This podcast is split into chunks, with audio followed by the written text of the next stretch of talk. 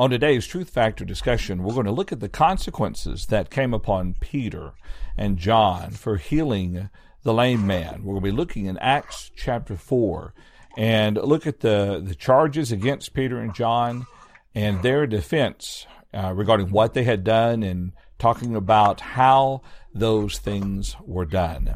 Thank you so much for joining us for our Truth Factor discussion on this Wednesday. It is our goal to do our best to factor the truth of God's Word into our lives and hopefully yours. And we want to let you know that we thank you so much. We very much appreciate your willingness to join us for our study today. Um, I'm going to turn it over to Paul for just a moment so Paul can tell everybody how and how tell you how you can participate in today's study. Uh, one of our favorite parts of our study is when we have uh, interaction with those who may be watching. And whether you're watching on YouTube, uh, Facebook, or maybe you're involved with us on Twitter, uh, what you want to be searching for and looking for is the words Truth Factor Live. Uh, YouTube.com slash Truth Factor Live, the same with Facebook, the same with Twitter. And if you look for those, you'll be able to interact with us. Uh, you might also, if you want to send a group uh, email, uh, that will hit all of us. You might send that to questions at truthfactor.com, or you can email any one of us individually. For instance, mine would be paul at truthfactor.com, or John, or Mike, or uh, Tom uh, at truthfactor.com. Uh, and I didn't want to leave anyone out, else out. Uh, Brian or Brent or uh, Sheldon uh, any of us you can email that way.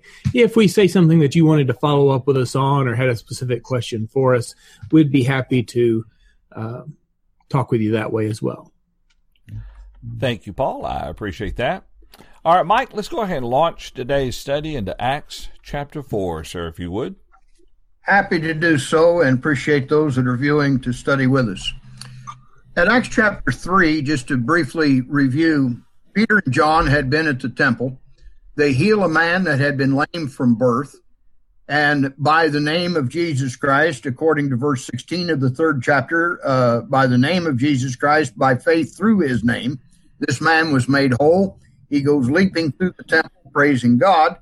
But it caused a great disturbance among the people. And so at uh, verses 18 through 26 of the third chapter, Peter's preaching a sermon that calls for the repentance of every soul. The following, then, uh, in chapter four, is the reaction. And Sheldon, if if you would please read verses one through four, and uh, in just a moment, we're going to ask you two questions. I missed the chat room question. I don't know who puts that in there, but uh, I guess Brian or John, you can add the chat room question in here in verses one through four, for those that are watching and, and studying with us, the question is by what other name do we recognize the preaching of the resurrection from the dead? So you'll be studying on that. Sheldon, if you would please read verses one through four, and then uh, we'll come to the questions for that section of study. Absolutely. I'd be happy to. I am reading from the New King James Version in Acts chapter 4.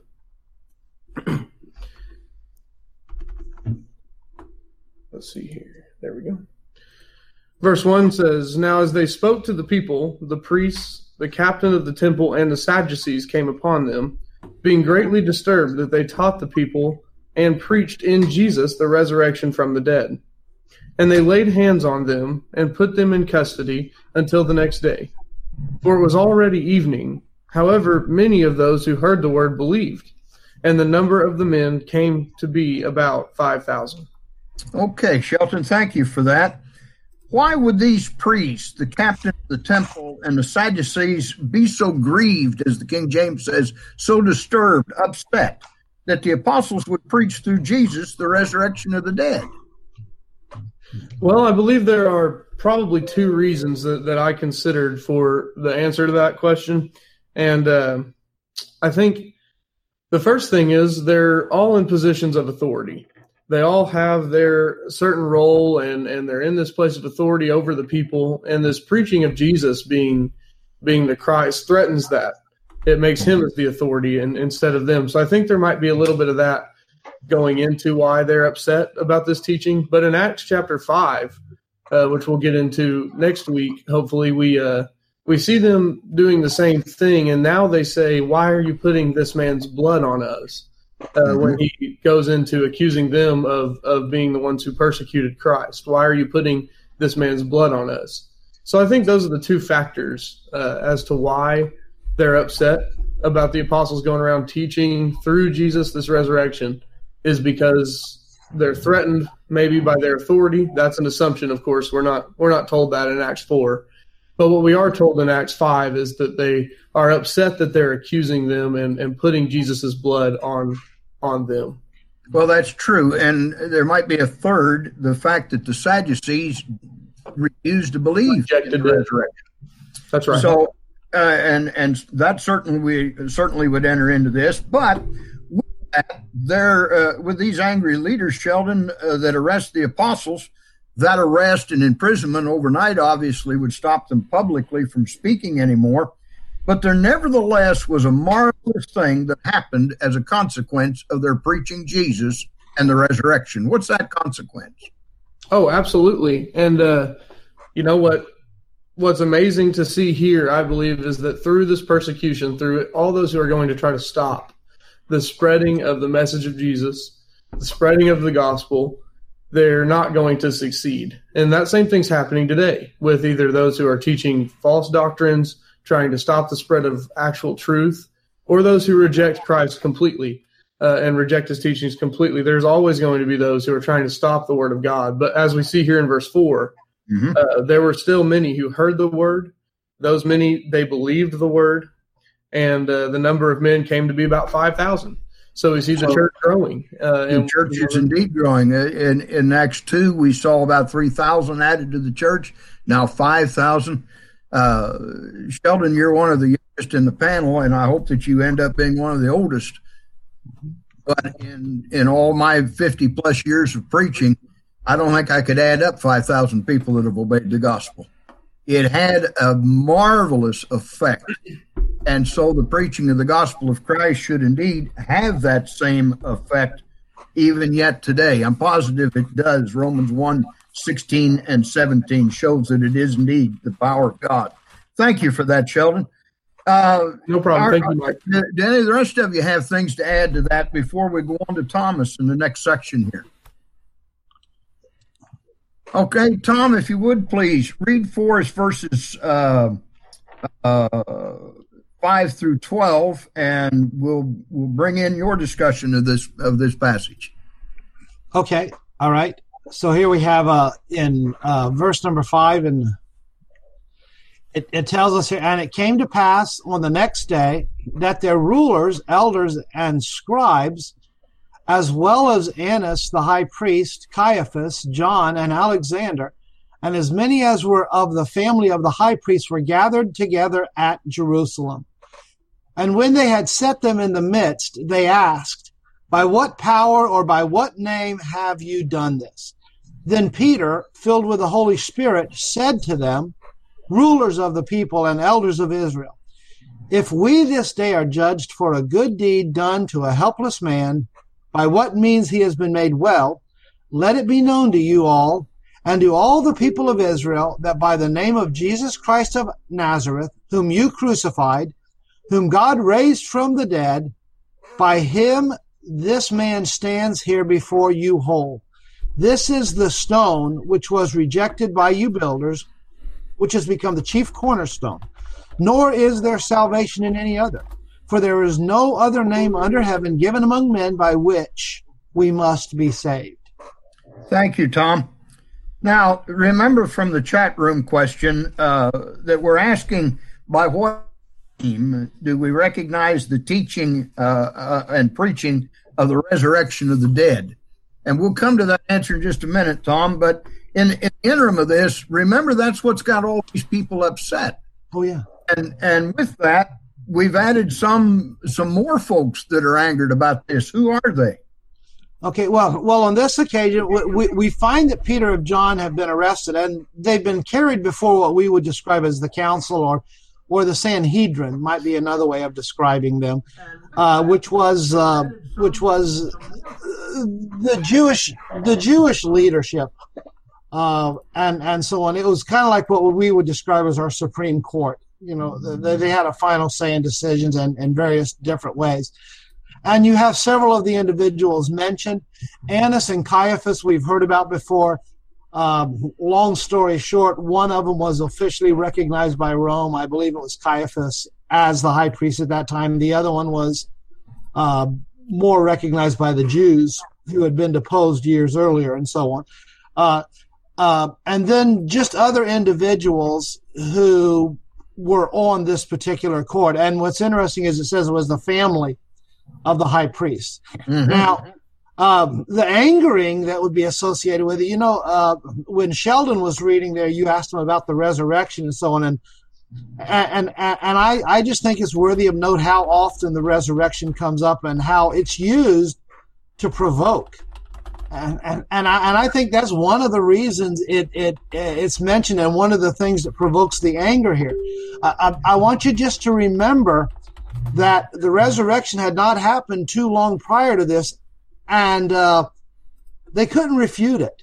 That's uh, that's really the point, and that's the problem because it was the resurrection that was causing people to turn well, to Christ. That's exactly right, Tom. Brings up the the next point here. They're yeah. angered in the fact that Jesus is raised from the dead. They have no explanation as to how that happened, other than to give credit to God, which this council was not about to do. So then they bring Peter and John, they arrest them, they set them in the midst of them, and they begin to ask them questions. And one of them's rather strange to ask. Yeah. So they didn't believe. Tell us about that. Yeah, it's in verse number seven. Uh, uh, uh, uh, it, by what power or by what name have you done this? And, and we know that they know the answer to that. I, I, I don't know if they're trying to get a different answer from them or whatever, but or or if they're using it as a stepping stone to have some kind of a reason to to do something to them. But I mean, uh, but that's what they're asking. By by what power or what name are you doing the things that you are doing? And of course, Peter's going to explain that in the next few verses. Well, and let let's go to Brian then and let him do that. Brian, it, it's rather interesting that uh, Peter replies to this and while the answer is very simple, we do it in the name of Jesus. He immediately, Peter does, goes immediately into preaching uh, what we would call the gospel, the death, burial, resurrection of Christ. How those things tie together? How do you credit one man with a healing and then preach the gospel of that? You know, that's a that's a great question. And of course, we understand that when Jesus arose from the grave, he was given all authority in heaven and on earth. Matthew 28 tells us. And so by that resurrection, the authority of Christ was established. Um, and I think it's interesting too that Peter points to them and and is, is pointing to them an incontrovertible fact that they mm-hmm. had crucified Jesus and that Jesus had been raised from the dead. Uh, the very thing that they deny is possible uh, was in fact something that everybody had been witness to. And so they're declaring that it is the authority of Jesus in his resurrection that restores health, just as we still teach to this day, as they did then, that being baptized into the death, burial, and resurrection of Jesus is the means by which we obey the gospel. Absolutely so. Uh, Romans 6 teaches that implicitly uh, takes you through the death and the burial and resurrection of Christ, and we die to sin, we're buried in baptism, and rise to walk in newness of life. Uh, great point. Now, Brian, while we're still with you, Peter brings up the fact here in verses 11 and 12 that this is the stone, and obviously in context, we know that the stone is meaning Jesus. This is the stone which was set at naught of you builders, which has become the head of the corner, neither is there salvation in any other, for there's none other name under heaven given among men whereby we must be saved. Where, where does Peter get this information? How does he know about this stone? Where's that all come from? That's a, that's another great question, Mike. And the answer is Peter is actually quoting from the Old Testament, uh, from Psalm 118. Uh, if you'll let me, uh, Mike, I'd love to read that really I'd quickly. To, please. Um, in fact, I'll start at verse 21, where David, the author, is speaking about salvation. He says, I praise you, you've answered me and have become my salvation. The stone which the builders rejected has become the chief cornerstone. This was the Lord's doing. It is marvelous in our eyes. This is the day the Lord has made. We will rejoice and be glad in it that term, uh, I really love that passage, Mike. And what I especially like, and I think in, in, the handout you sent us, you also focused in on it, is that expression that ties the, the establishment of the cornerstone as being the day that the Lord made, which which is just such a neat term because uh, all throughout the gospel accounts, you see Jesus referring to the day uh, that his authority is established, the day that he has come on, and so the day of the Lord, the day of the uh, the Lord's kingdom being declared, was upon them. And mm-hmm. so it was the case that that he's tying this rejection of the stone the establishment of the cornerstone for the kingdom, and that all of this was God's purpose in what he was accomplishing. Well, I appreciate that, Brian. And the, the, the kingdom also, we need to recognize that's just another name for the church. And that coming into being on this first Pentecost that follows the resurrection of Christ, all these prophecies now are come to fulfillment. And it's it's made it extremely clear that it's the name of Jesus that given among men that is the greatest name of all. There isn't any other, there, there can't be any other name by which we are saved.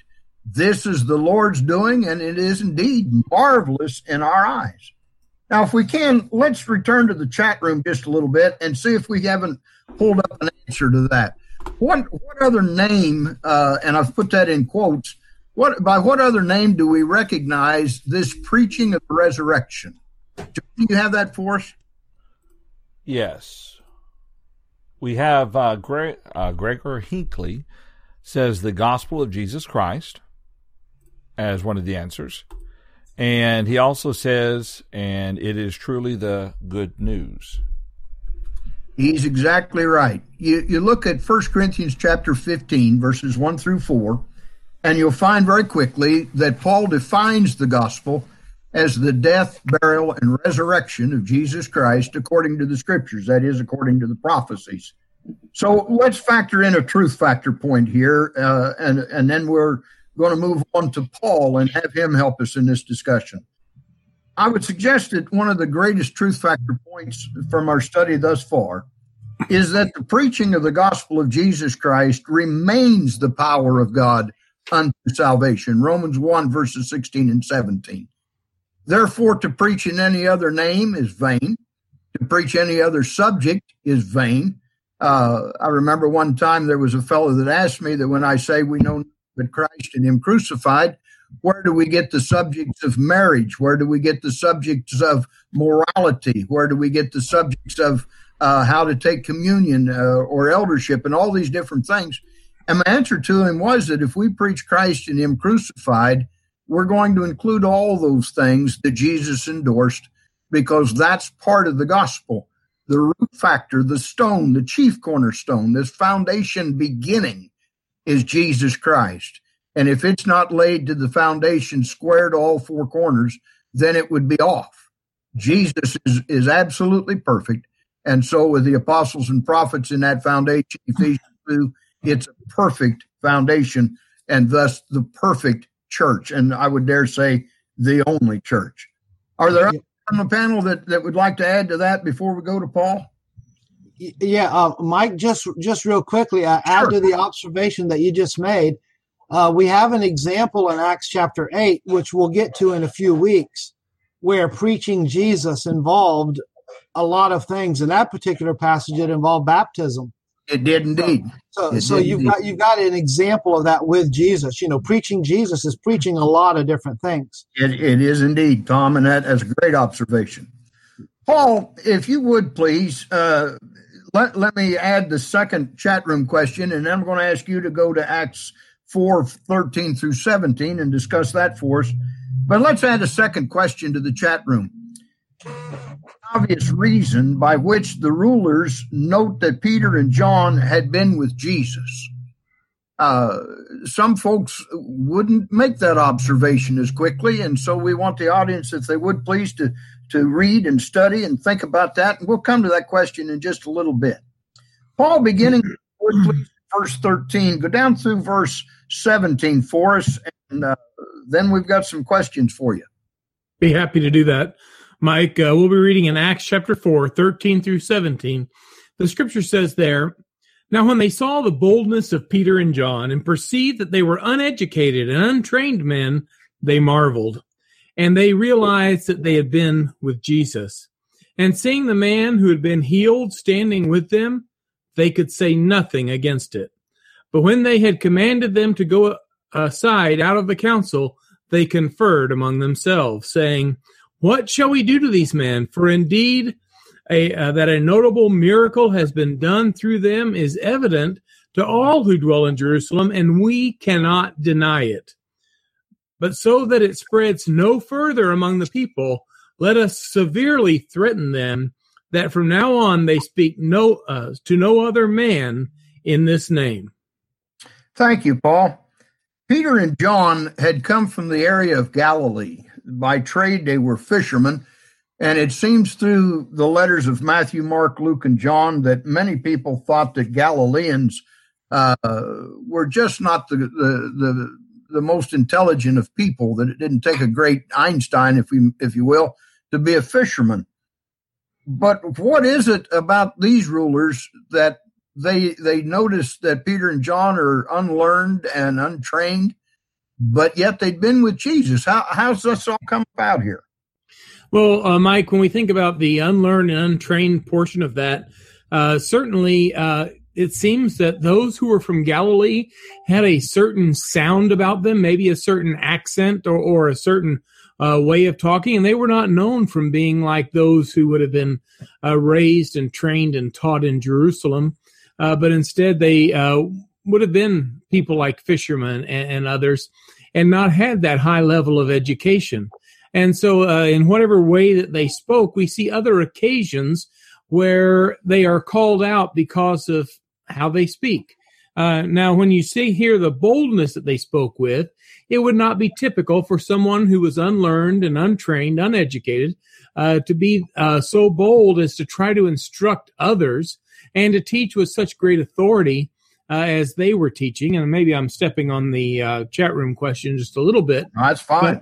But, but as we think about that, that here they uh, would bring forth those kinds of teachings, and they thought this is not typical uh, men who were raised as fishermen or men who were raised uh, in in the more rural settings uh, than uh, those doctors of the law, those Pharisees and Sadducees and scribes and high priests and and such. Well, I, I agree with that. They, these uh, rulers were kind of self uh, self proclaimed uh, gurus, if you will. They were the pious men of the nation. But with that, these same rulers are beholding this man that was born lame. Everybody knew that, and now he's perfectly whole. What what conclusion do they reach here at verse sixteen? Well, it's very interesting as we read down through that that uh, in in the context, including verse sixteen, but also back in verse fourteen, they could say nothing against it, and so they send them out of the assembly. They send Peter and John uh, out of the assembly. They, they want to talk among themselves, and their concern is that they cannot deny that a notable miracle has been done. Now, what's very concerning about this is they're still trying to stop the teaching. Uh, they are admitting that what's been done is some great thing, a great thing uh, undoubtedly from God, but they're not really concerned with that.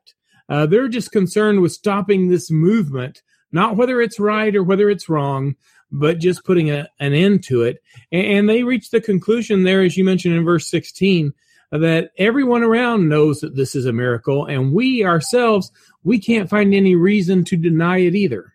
So, what do they do then to Peter and John? How are they going to slow this down and stop it? well, uh, they give them a good talking to. Uh, it says, so that it spreads no farther from among the people, let us severely threaten them. Uh, in other words, if you do this again, you're in big trouble. Uh, and uh, sometimes that's going to involve, uh, in other occasions, beatings and uh, imprisonment.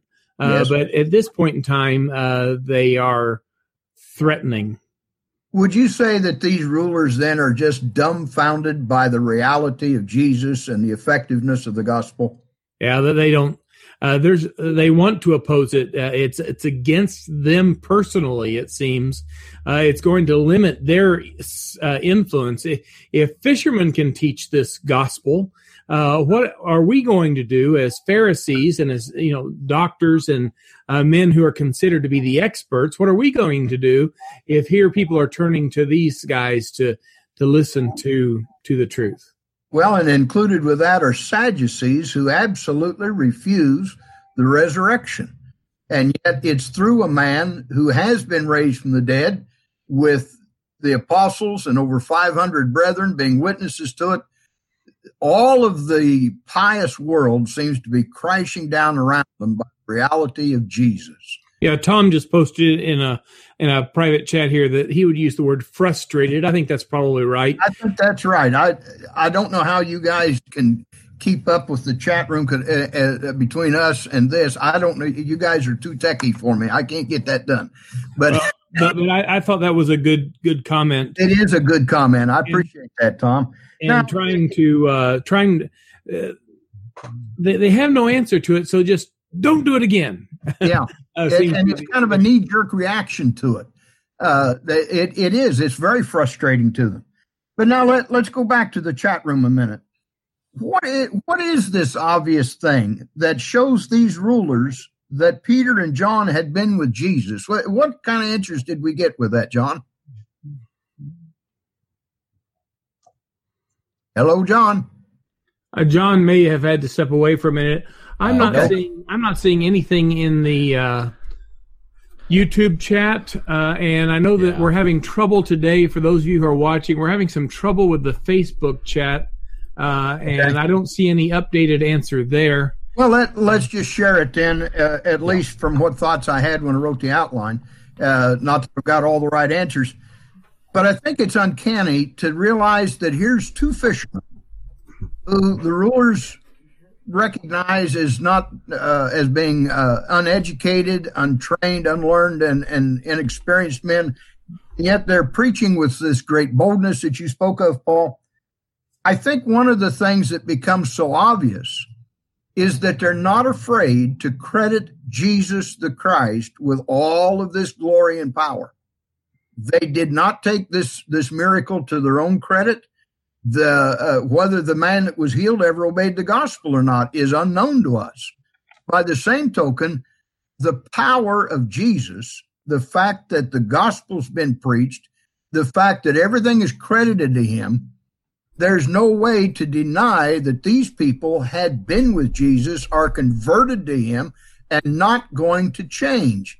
So I guess the real question I'm asking is, and anyone on the panel is welcome to answer this one, is that same type of observance seen in Christians today? And people tell that we are totally converted to Christ by our words and our deeds. Right. Well, and my answer to that is it needs to be but that that doesn't necessarily mean that it is. I mean, because we're uh, we're we're we're living in a time where if you dare to question anybody, it's politically incorrect, and we're also living in a time where the gospel is, I think, under more assault than it has been in previous generations, and so on. So to to boldly proclaim your faith in Jesus takes more courage today. Some will do it, uh, but not everyone. Well, and, and you're right, Tom. You and I have talked privately about it. You live in an area that is politically renowned for denying righteousness and morality and uh, those kind of uh, types of things, and yet the church exists. Yes, I, th- I think of countries where God is absolutely abhorred, uh, and yet the church is there. The gospel is there. Paul said to the church at Colossae, it's been preached to every creature under heaven. One of the things that, that interests me, and, and anyone's welcome to add to this, when Paul wrote to, to Corinth, he said, If our gospel's hid, it is hid to them that are lost. If the lost are lost because they do not have the gospel, it's puzzled me what God would do with those of us that have that gospel and refuse to share it. Obviously, Peter and John were very eager to share it, and and the, the results of that are just incredibly marvelous. Right. John, are you back on with us now? Yes. Okay. We lost you there for a little bit. Yes, Tom. Yeah, uh, yeah. Real quick before you move on to the next section, I, I think it is just worthy of mention Peter's Peter and John's answer as recorded in verses 19 and 20, Please. where where where he makes the observation there. You know, whether it is right in the sight of God to listen to you more than God you judge, for we cannot but speak the things which we have seen and heard. Basically, what Peter is saying is, uh, and we see this a little bit later on, uh, we ought to obey. We we're going to obey God over you, and and and here are these religious leaders professing to follow after God. How are they going to answer that? You know, That's when, true. when, when, when somebody says to them, you know, Peter said, "We've preached in the name of Jesus," and and then he, he just makes the point. You know, we're going to preach what God wants us to preach. How are you going to argue with that? That's true. That is true. John, if you would please read for us verses 18 through 22, and uh, we've got some questions for you, my friend. All right, Mike, I can do that. 18 through 22. Okay. All right, so beginning there, we find the Apostle Paul. Paul, not Paul, Peter. He goes on in this discussion. He says, So they called them and commanded them not to speak at all, nor teach in the name of Jesus. But Peter and John answered and said to them, whether, whether it is right in the sight of God to listen to you more than God you judge. For we cannot but speak the things which we have seen and heard. So when they had further threatened them, they let them go, finding no way of punishing them because of the people, since they all glorified God for what had been done. For the man was over forty years old, on whom this miracle of healing had been performed. All right. Now, Tom uh, introduced this. I'm going to let you finish it for us. Once Peter and John are commanded by these magistrates or rulers, if you will, to stop preaching Christ and Him crucified, how did Peter react to that?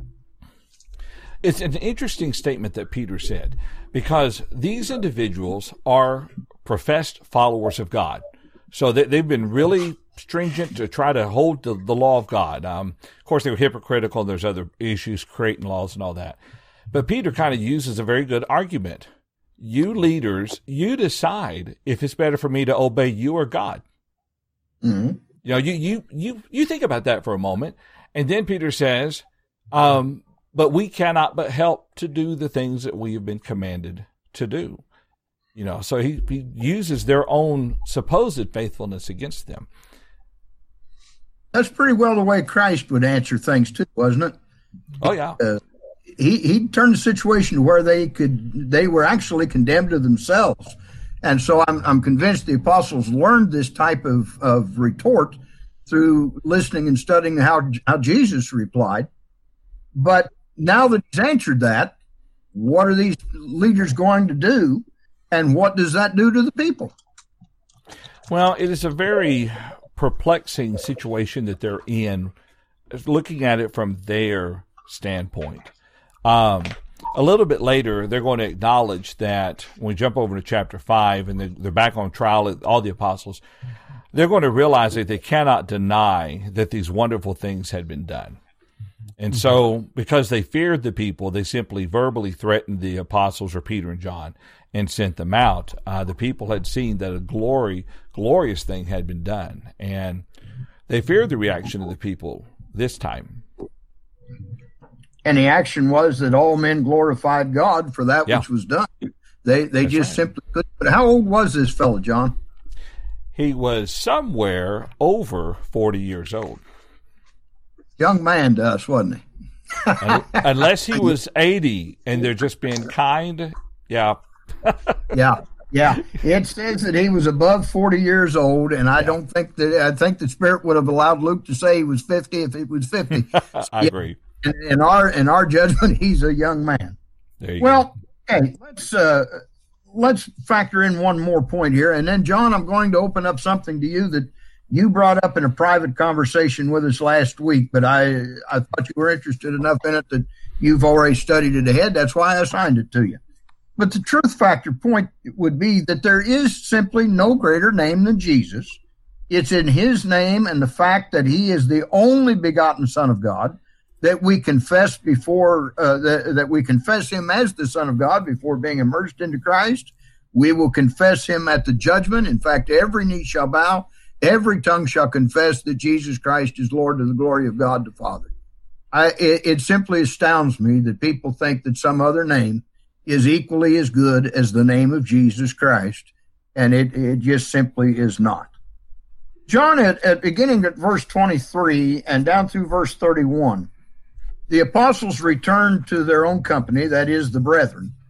And whether it's Peter or John, uh, it's difficult to determine exactly. I've always credited to to Peter, but nonetheless, there there is a prayer made that is very reflective of Psalm chapter two, verses one through three. And I'd like for you to discuss for us, please, why Peter would bring this into his prayer What's the answer to, to why he prayed this? Are they experiencing the fulfillment of that prophecy? What's what's all this got to do with Psalms chapter two, verses one through three? Well, Mike, would you like me to read the section before we talk? Please, if you would, yes. Okay. So it's picking up there in 23, and you said down through verse 31, I believe. Well, you can stop at verse 30 if you want, and then we'll get to 31, but that's okay. Sounds good. And being let go, they went to their own companions and reported all that the chief priests and elders had said to them. So when they heard that, they raised their voice to God with one accord and said, Lord, you are God, who made heaven and earth and the sea and all that is in them, who by the mouth of your servant David had said, Why did the nations rage and the people plot vain things?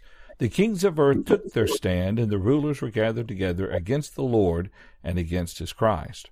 For truly against your holy servant Jesus, whom you anointed, both Herod and Pontius Pilate, with the Gentiles and the people of Israel, were gathered together to do whatever your hand and your purpose determined before to be done. Now, Lord, look on their threats, and grant to your servants that with all boldness they may speak your word, by stretching out your hand to heal, and that signs and wonders may be done through the name of your Lord Jesus Christ. Mike, when we take a moment and look at this particular section, like you mentioned a while ago, we do fulfill, we do see um, these brethren, they're coming together, they pray to the Heavenly Father, and effectively, it sounds like that their reference to Psalms verses chapter 2 verses 1 through 3 they are using that in application of what Peter and John has gone through being being arrested. And not just that, but there were going to be other things that were to come about that would have the leaders of the Jews raging, the Gentiles raging, if you would, against those who are proclaiming the Word of God. And so when, when we see the fulfillment of this prophecy, not, not just with them, but I do believe with, with all who would preach the Word of the Lord, think ahead to the stoning, of course, of Stephen there. They mm-hmm. are praying for this courage. They're praying for the strength to be able to endure. Um, now, what is interesting when you look there at verses, verse 27 and following, they acknowledge that everything that has been done has been in accordance to the will of God. You know, both Herod, Pontius Pilate, uh, the mm-hmm. Gentiles, mm-hmm. people of Israel, all these things were determined and purposed by God uh, before time. So their request is to look upon the threats and grant their servants that with all boldness they may speak your word. Now, here's something we, we, we're covering this in our Sunday morning Bible class, and I thought this was interesting. If we were to stop at verse 29 and ask the question, how? Okay, mm-hmm. how how are they wanting to be uh, strengthened with boldness? Well, look at verse thirty. The by is kind of answering that question by stretching out your hand to heal, and that signs and wonders may be done through the name of your holy servant Jesus. In other words, they're appealing to the Lord to continue these signs and these miracles because not only does it bring confirmation, but it also brings courage and boldness to those who would declare the word. Now, when they were done with the prayer in verse 30, well, no, we stopped at verse 30.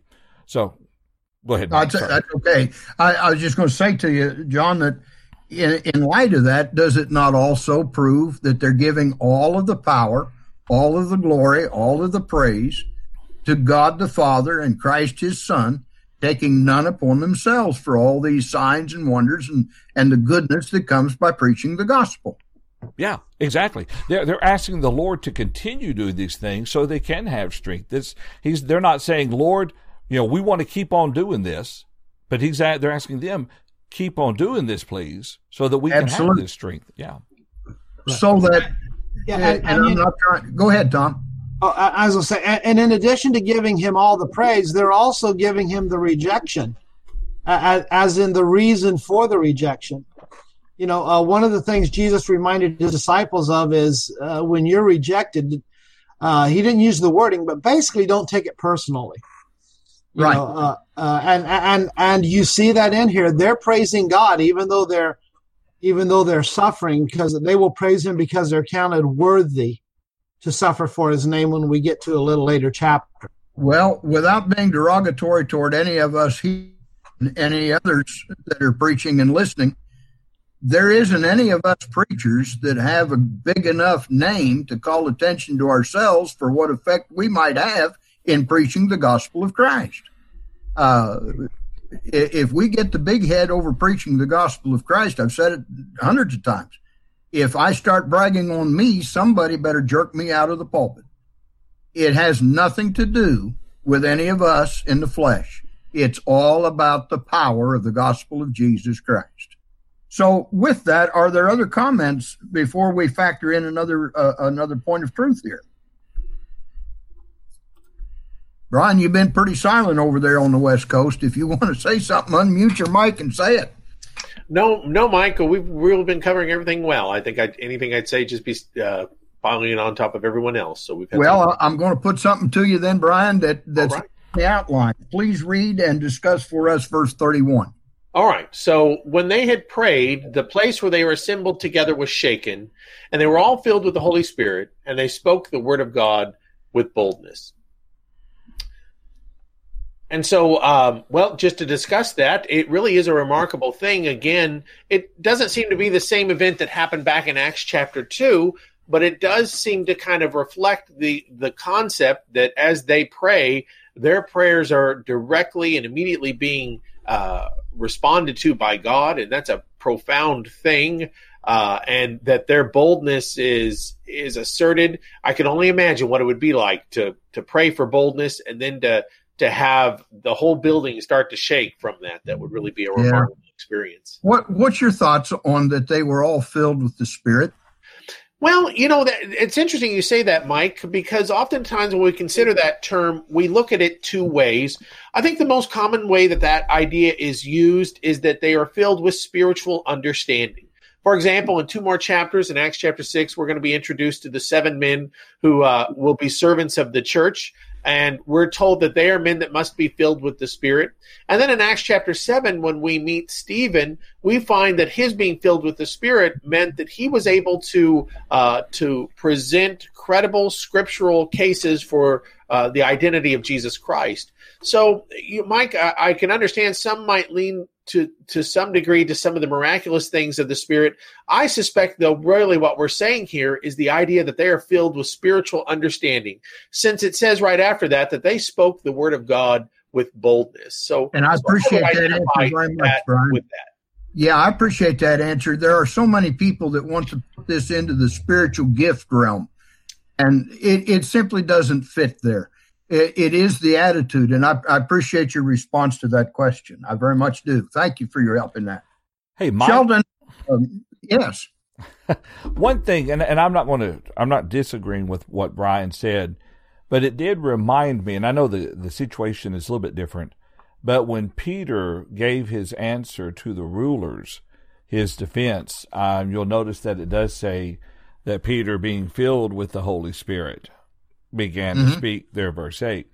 Um, we, we, a lot of times we have to let the context help us understand the way that phrase is used. Yes. Peter was indeed baptized with the Spirit, being an apostle, mm-hmm. and filled with it. The, uh, but when it's applied to those that were not apostles, it, it is the attitude, their understanding, and uh, is, is it right? You got to look to context. Is it possible and I guess it's always possible, that all of the companions present had received the gift of the Holy Spirit through the laying on of hands. We can't make the assumption, but that a possibility is there. Yes, yes. Yeah. But I Um, understand what you're saying, though. Yeah. Yeah. Well, we're a long way from it, but it's it's it's similar to. Um, well, I'm not even going to bring it up because it's not Okay. that similar, and I don't want to confuse people today. No, that's but fine. it it it is. Let, let me go to Colossians three and seventeen, and I believe that helps. Uh, three sixteen and seventeen, where Paul said, "Let the word of Christ dwell in you richly in all wisdom." They couldn't go to their written down New Testament and and gain faith from that. Faith cometh by hearing, and hearing by the word of God. Romans ten seventeen. They weren't able to do that at this point. It hadn't been written. It wasn't completed. They had the Old Testament in written form. But the apostles, being baptized with the Spirit, had the fullness of this knowledge and understanding. Being with the with the brethren, they, they perchance laid their hands on some of these. There's no record of that, but by the same token, they're able to speak to them. They're able to listen. They're able to learn. They're going to gain a greater appreciation with the signs and wonders being added to what these apostles are preaching and and I believe that's the the statement here. They were all filled with the Spirit. This is this is the most encouraging event that's happened since the coming of the church on Pentecost Day, and uh, so th- this is this is a marvelous thing. Thomas, I'm going to let you split it between yourselves here. Uh, to uh, one of you read the uh, verses 32 through 37, and we're going to have to hasten this. It looks like we got about seven, maybe eight minutes here before the hour. So. Kind of flip a coin. One of you read, and then both of you can discuss for us verses 32 to 37 as we close the chapter. Yeah, well, we've already worked this for out. Mike. So, so Sheldon will read for us. Okay? Starting in verse 32, it says, Now the multitude of those who believed were of one heart and one soul. Neither did anyone say that any of the things he possessed was his own, but they had all things in common. And with great power the apostles gave witness to the resurrection of the Lord Jesus. And great grace was upon them all. Nor was there anyone among them who lacked.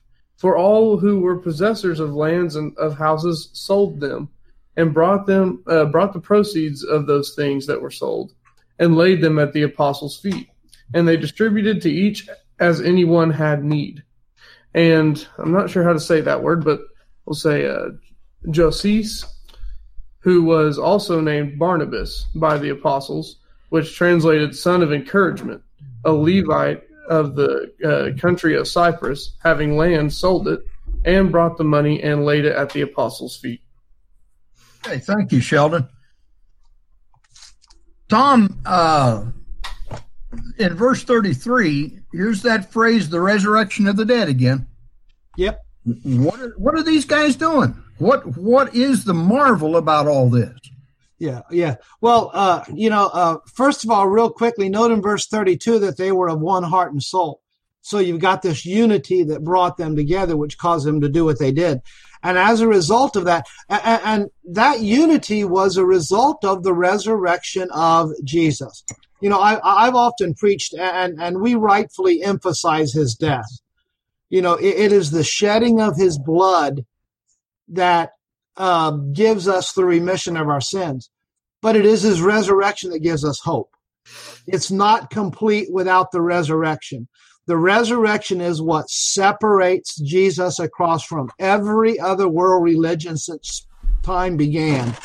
You know uh, where this worth uh, where this world is concerned, and so on. And so here you got the uh, they continue to give witness of the resurrection of Jesus. That's the that's the the focal point that uh, makes the gospel what the gospel is, and so that's what I see in that.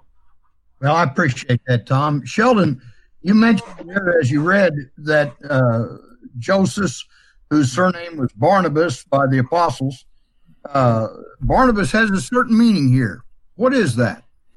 The son of encouragement. Uh, and what a wonderful thing to be known as, as, as well as a, a member of the brethren. Uh, you know, to be named the son of the apostles or the, the son of encouragement by the apostles would would be a great honor. And of course, we see more of Barnabas uh, later as we go through the book of Acts. You certainly do, and and what a great encouragement it is. They all bring the proceeds of their sales to the apostles' feet, lay it down. The brethren are are taken care of by a proper distrib- distribution of these funds, so that they can be taken care of.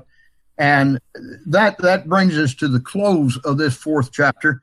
So let's let's just sum it uh, with a couple of factors, and then I'll turn it back to John uh, to close our session together uh, today.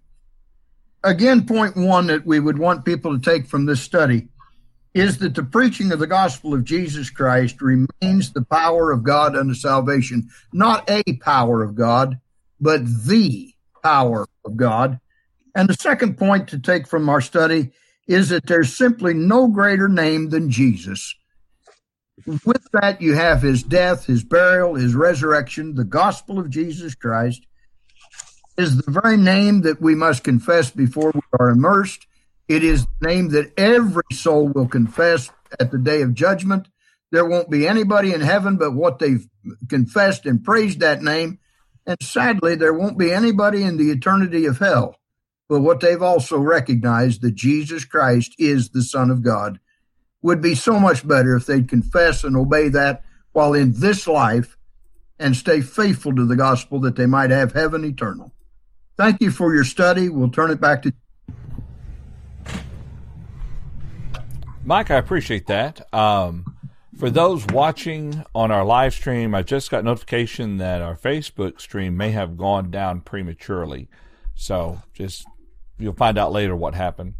Like to thank Mike. He did a good job. I don't mean to sound surprised, Mike. Um, Thank you, John. Appreciate it. You you did. You, you handled that very well, and I appreciate it. And you moved it right along, and and I, I appreciate that. Um, it's one of the neat things that we were able to do in, with this technology, and we often say this: being able to sit down and study the Word of God, but not having to be in the same room with one another.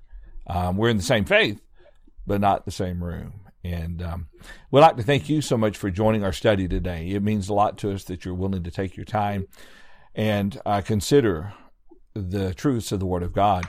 If you're watching this at a later point in time and you'd like to contact us, you can uh, contact us via the information you'll see on the screen, screen, screen there, as Paul mentioned at the start of our study today. We'd love to hear from you. We'd love to hear your thoughts and comments. Gentlemen, let's see let's plan to continue Acts chapter 5. Who has Acts 5 for next week? I guess we need to look at that, don't we? Somebody has Acts 5. if no one has it, I'll take it. But. Okay. Well, we'll check the list there, and, and if and if not, we'll we'll uh, throw Paul under the bus with Acts chapter five. All right, Lord willing, if everything goes according to plan, we'll be back here again next Wednesday. Let me think about that. We're on spring break next week, but for right now, next Wednesday at 11 o'clock a.m. Central Time. It's spring break here already, but it will be at noon Eastern Time. Yeah. Spring break for my wife here, but at 9 a.m. Pacific Time. And spring break's not for a long time here, so it's 10 a.m. Mountain Time. Sheldon, anything? I I don't have any weird ones. I left my my uh, booklet of them at home. We'll wave at the camera. What'd you say? Wave at the camera. Oh. it's right here at live.truthfactor.com. Have a wonderful week.